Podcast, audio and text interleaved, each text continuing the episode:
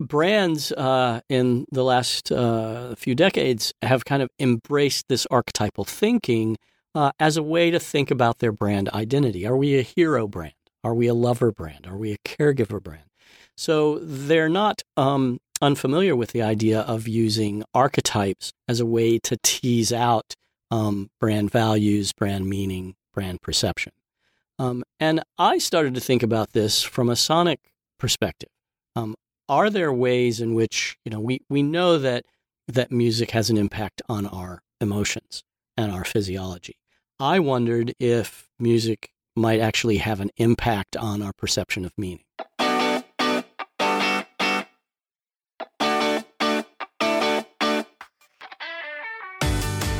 Welcome to Audio Branding, the hidden gem of marketing. I'm your host, Jody Krangle, and this podcast will discuss just how sound influences our behavior. I generally talk about this in the context of advertising and marketing, but there are other places this is important too. I really feel that it plays a much more important role in our lives than maybe we realize. So let's delve a little deeper. This is the second part of my interview with Steve Keller. Well, speaking of academia, I know you've also done a white paper on understanding how sound can affect the healthcare industry. So can you talk a little bit about that and where maybe that's heading? Yes, sure. So that particular paper that you're talking about was published this past October in the Journal of Music and Medicine. And it's a piece of research that I did with Charles Spence from Oxford. And what we did was basically a pretty thorough literature review looking at the impact of music, soundscapes, and noise on the healthcare vertical, mm-hmm. and more specifically, the potential impact on patient experience. So what we argued in the paper was there's a plethora of research that shows the power of music and soundscapes to impact health outcomes and really help treatment at all kinds of different levels within the healthcare system. We also kind of discussed the impact of noise and the negative impacts of that.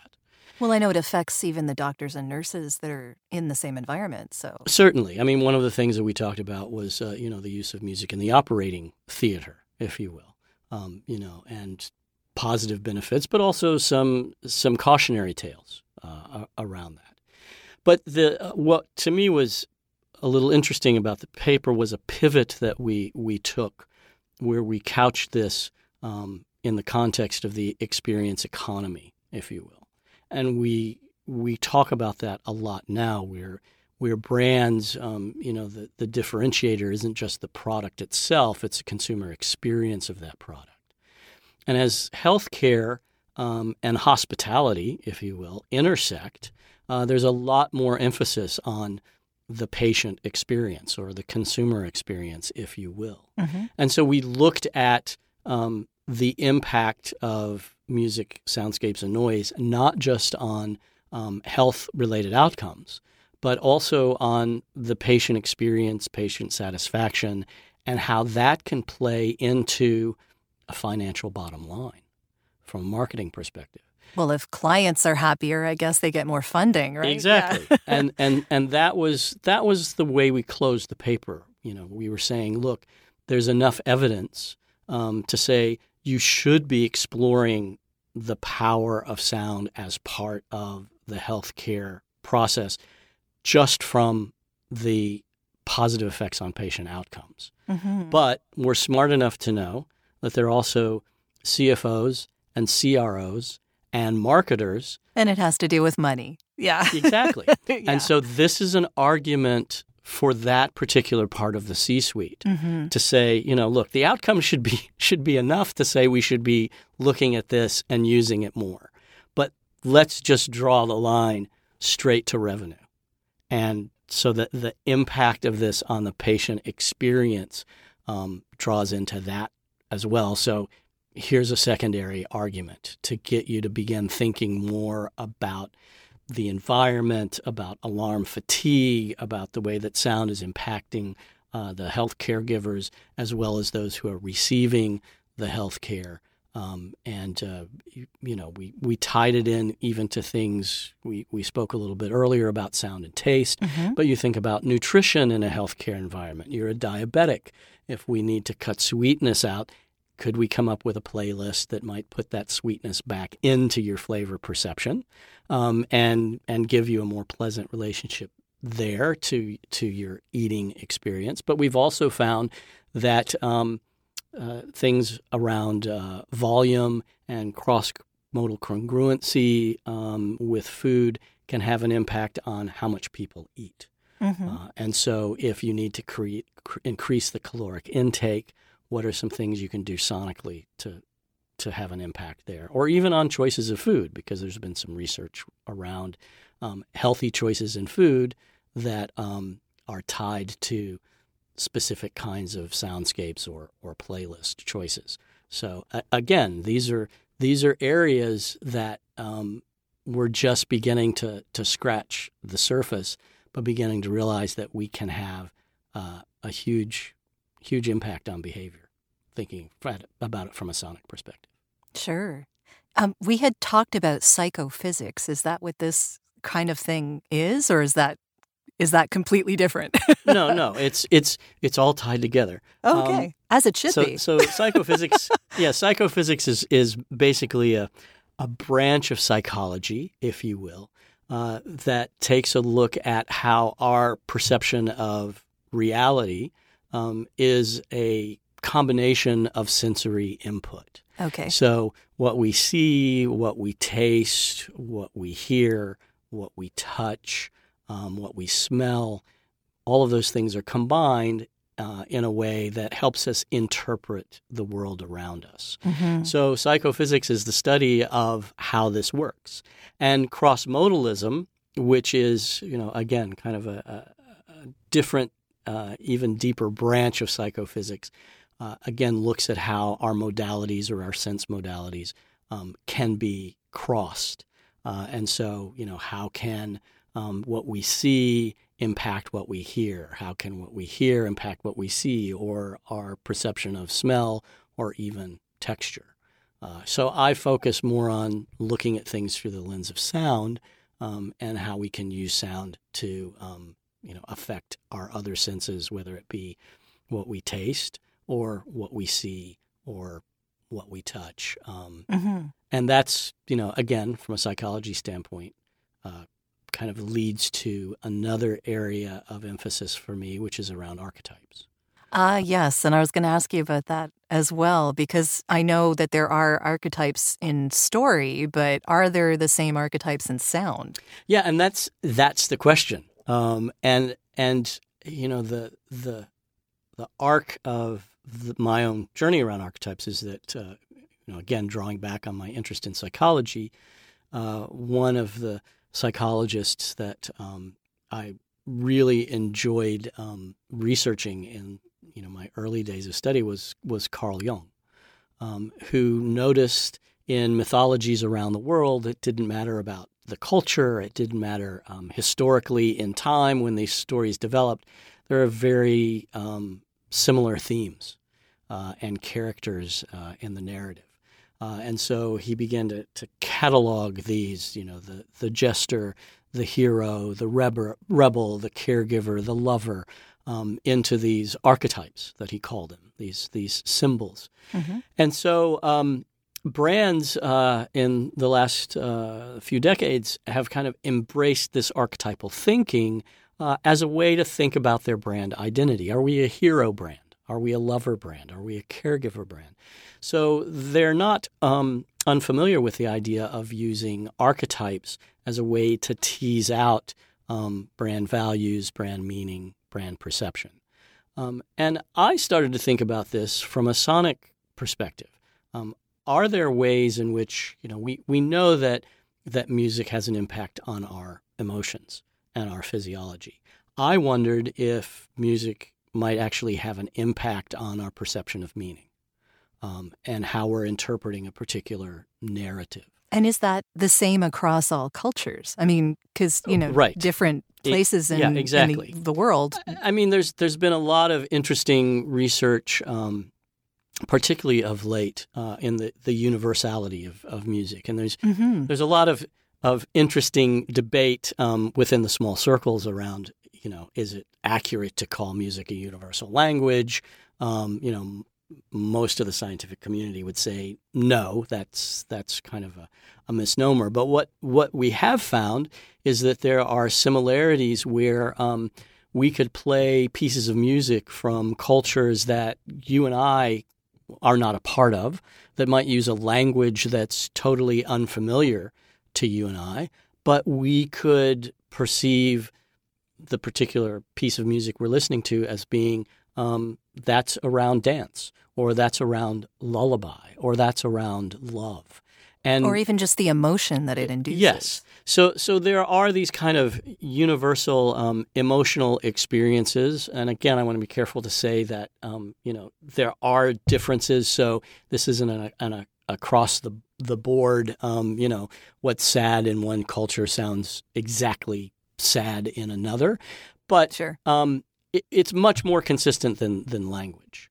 You know, when we're dealing with words or text or even brand names, we're often thinking about, well, what happens when we translate that name into another language? Does it carry another level of meaning that maybe we're not aware of as a native speaker? So maybe it's easier as a brand to use audio to exactly. be more perceived across exactly. a broad spectrum of places. Right. Yeah. Because when I hear ba-dum-bum-bum-bum anywhere in the world, yeah, I know, you know that's what it is. McDonald's, you know. Yeah. I don't have to see the text or even the golden arches.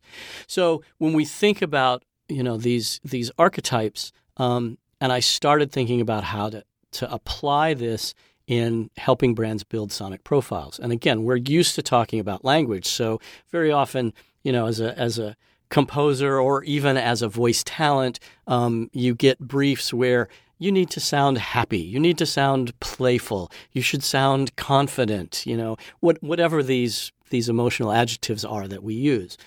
And yet without a context, that might be interpreted in a lot of different ways. Mm-hmm. And so what archetypes do is they give us a context, because happy to a lover could sound very different than happy to a jester or happy to a ruler.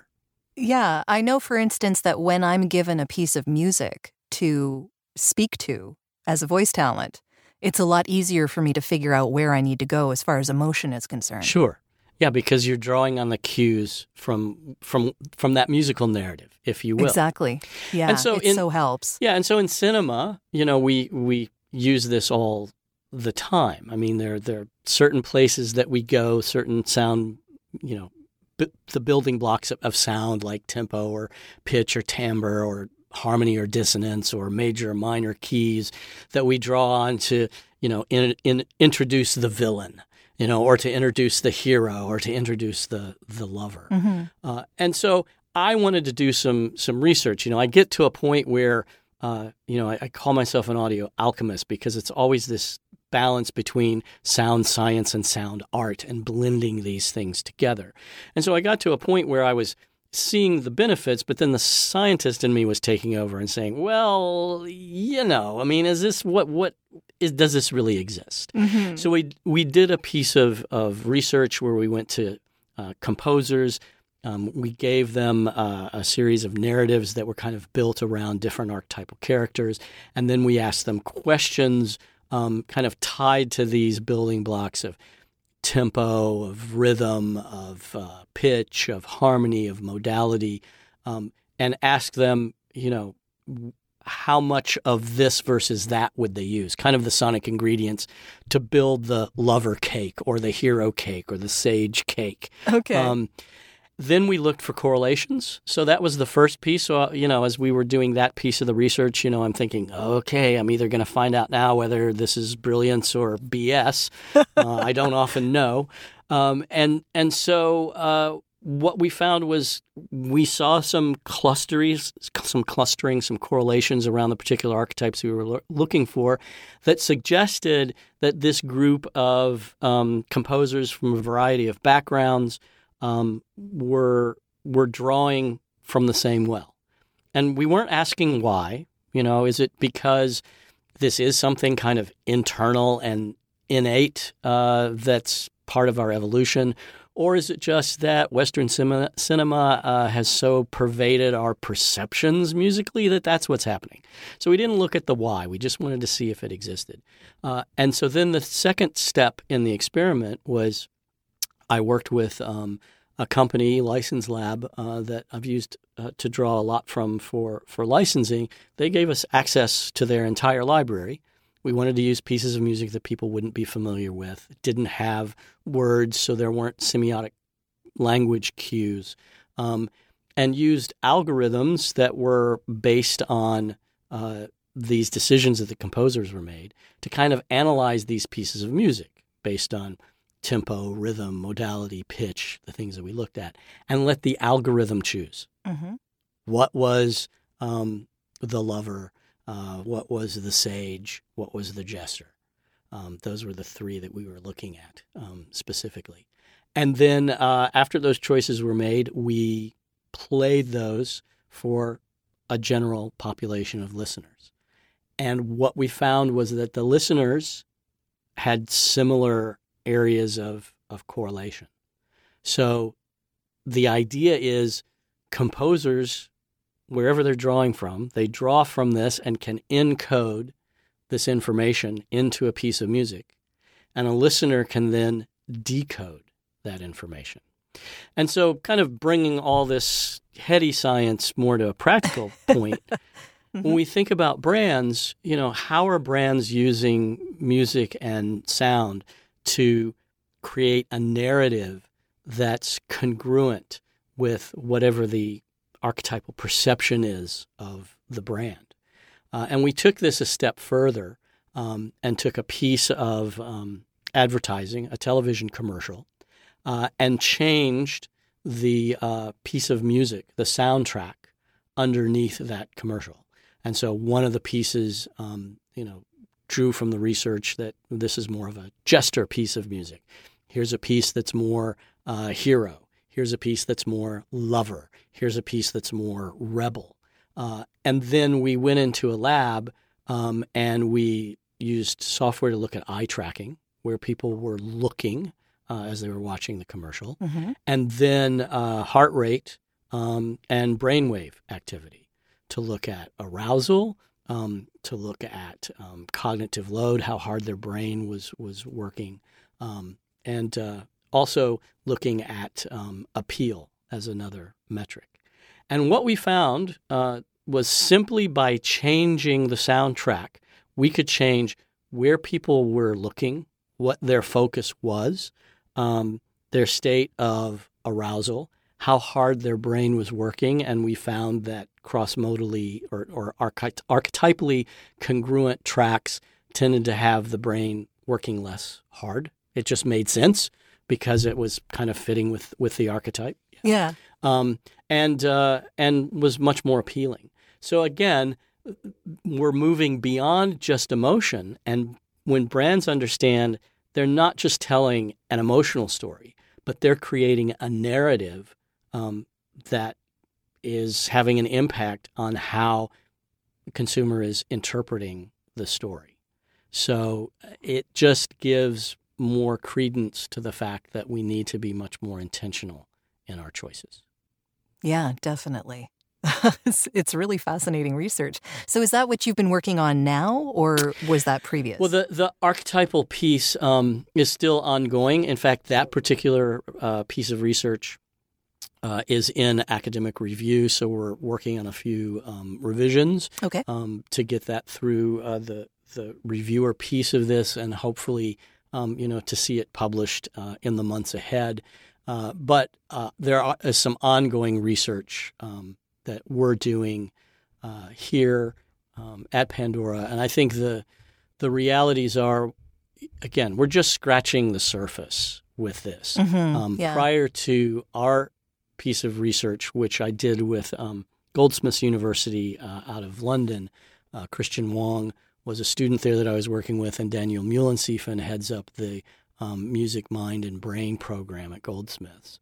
And what we found in our literature review was that while there was a lot of anecdotal evidence, and that's certainly, you know, not an unfamiliar idea to think that there might be a relationship between archetypes and musical narratives, there had never been any really empirical research.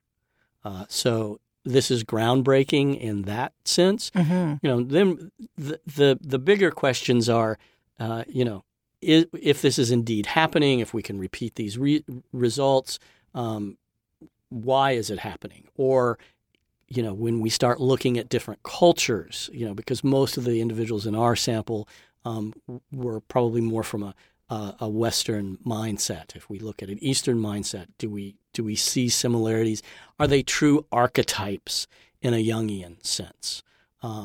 So there's that piece of it, and you know, my hope is that maybe we could tease enough of this out that we could get to a point where algorithmically we could analyze a piece of music and say, here are the archetypes that are present, and if I wanted to put a playlist together that taps into the hero archetype, here's what I can do. If I want to tap into the lover archetype, here's what I can do. Or if I want to have a hero lover, here's what I can do.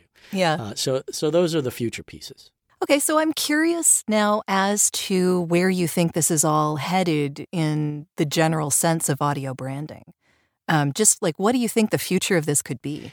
Well, I think the future goes back to this idea of just becoming more intentional with our choices around sound and making more educated choices.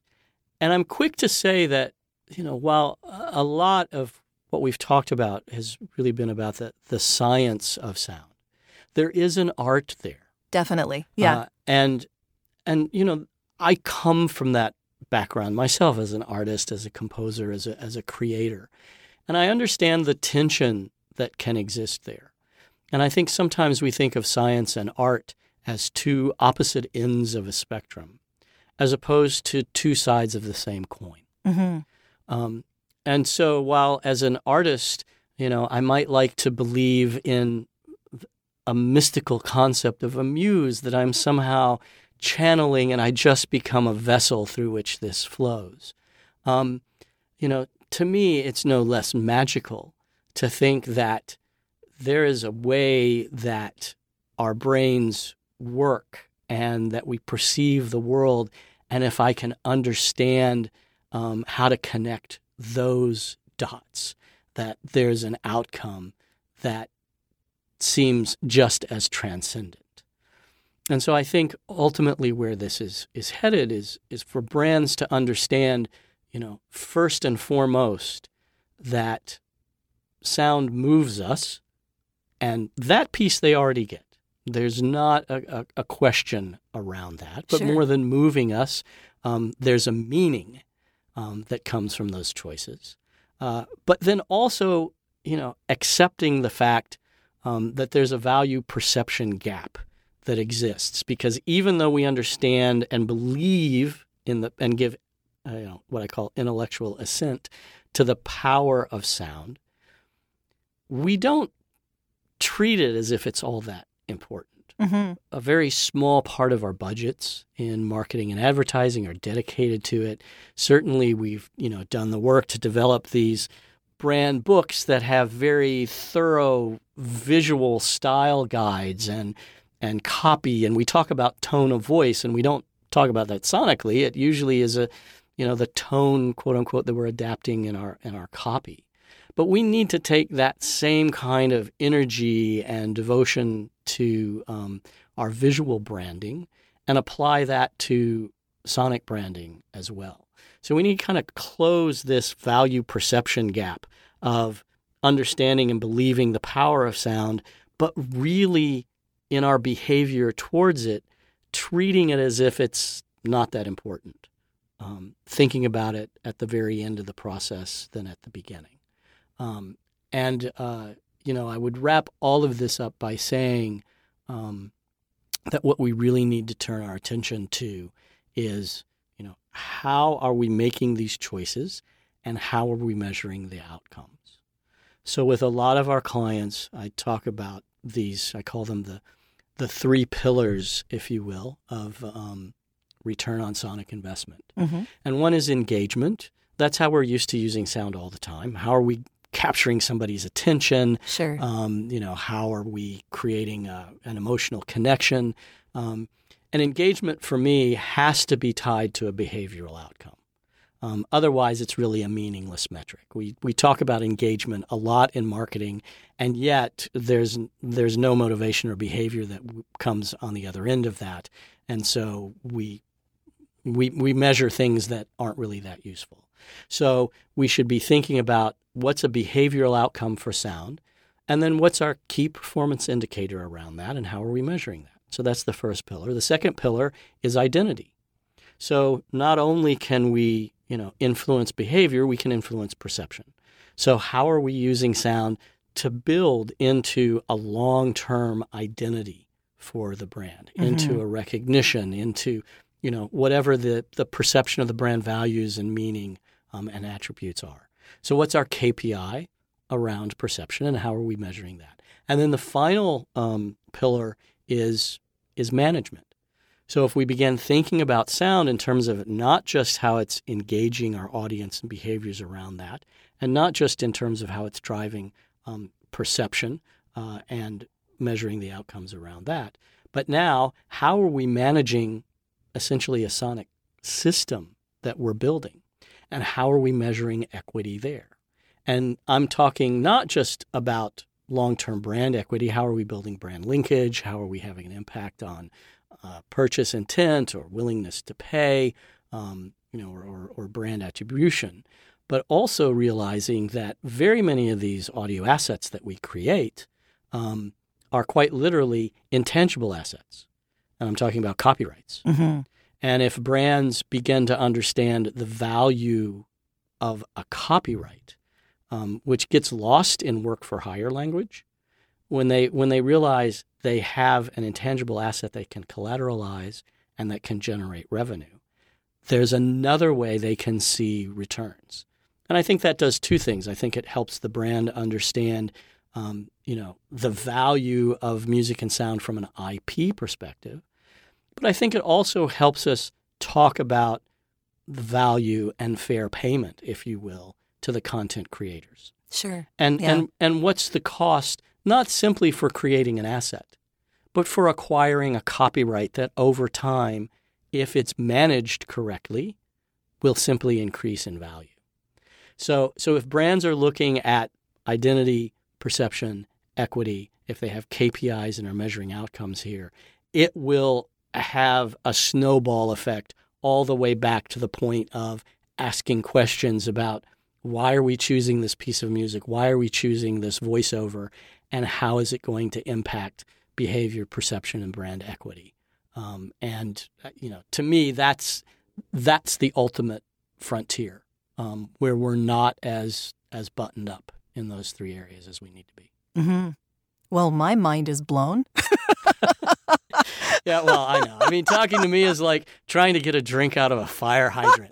I get going and I just babble on as the brook. And at some point it's like, where's the valve? How do I turn this off? It's all Stop. Great. It's Cognitive all great overload. I'm loving it.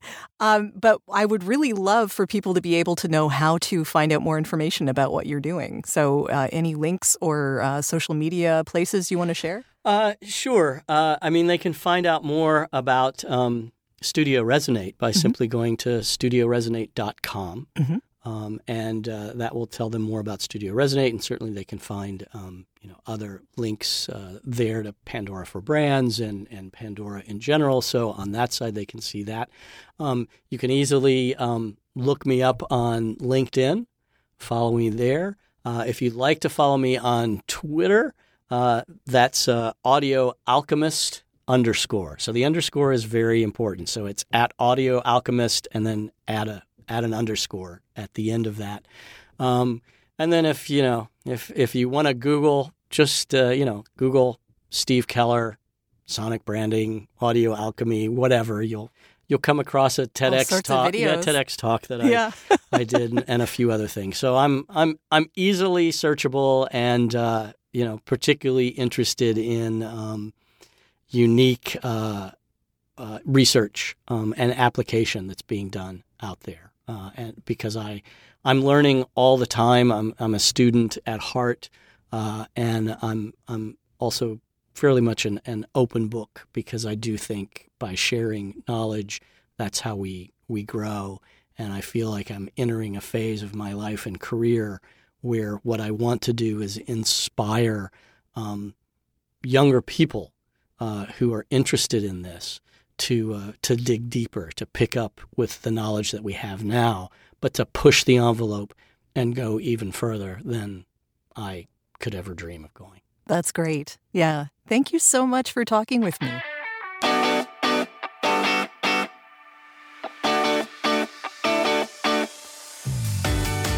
Well, that's the end of this episode. Thanks for listening. And if you like what you heard, please take a moment to give the podcast a review. It's greatly appreciated and super helpful. Until next time.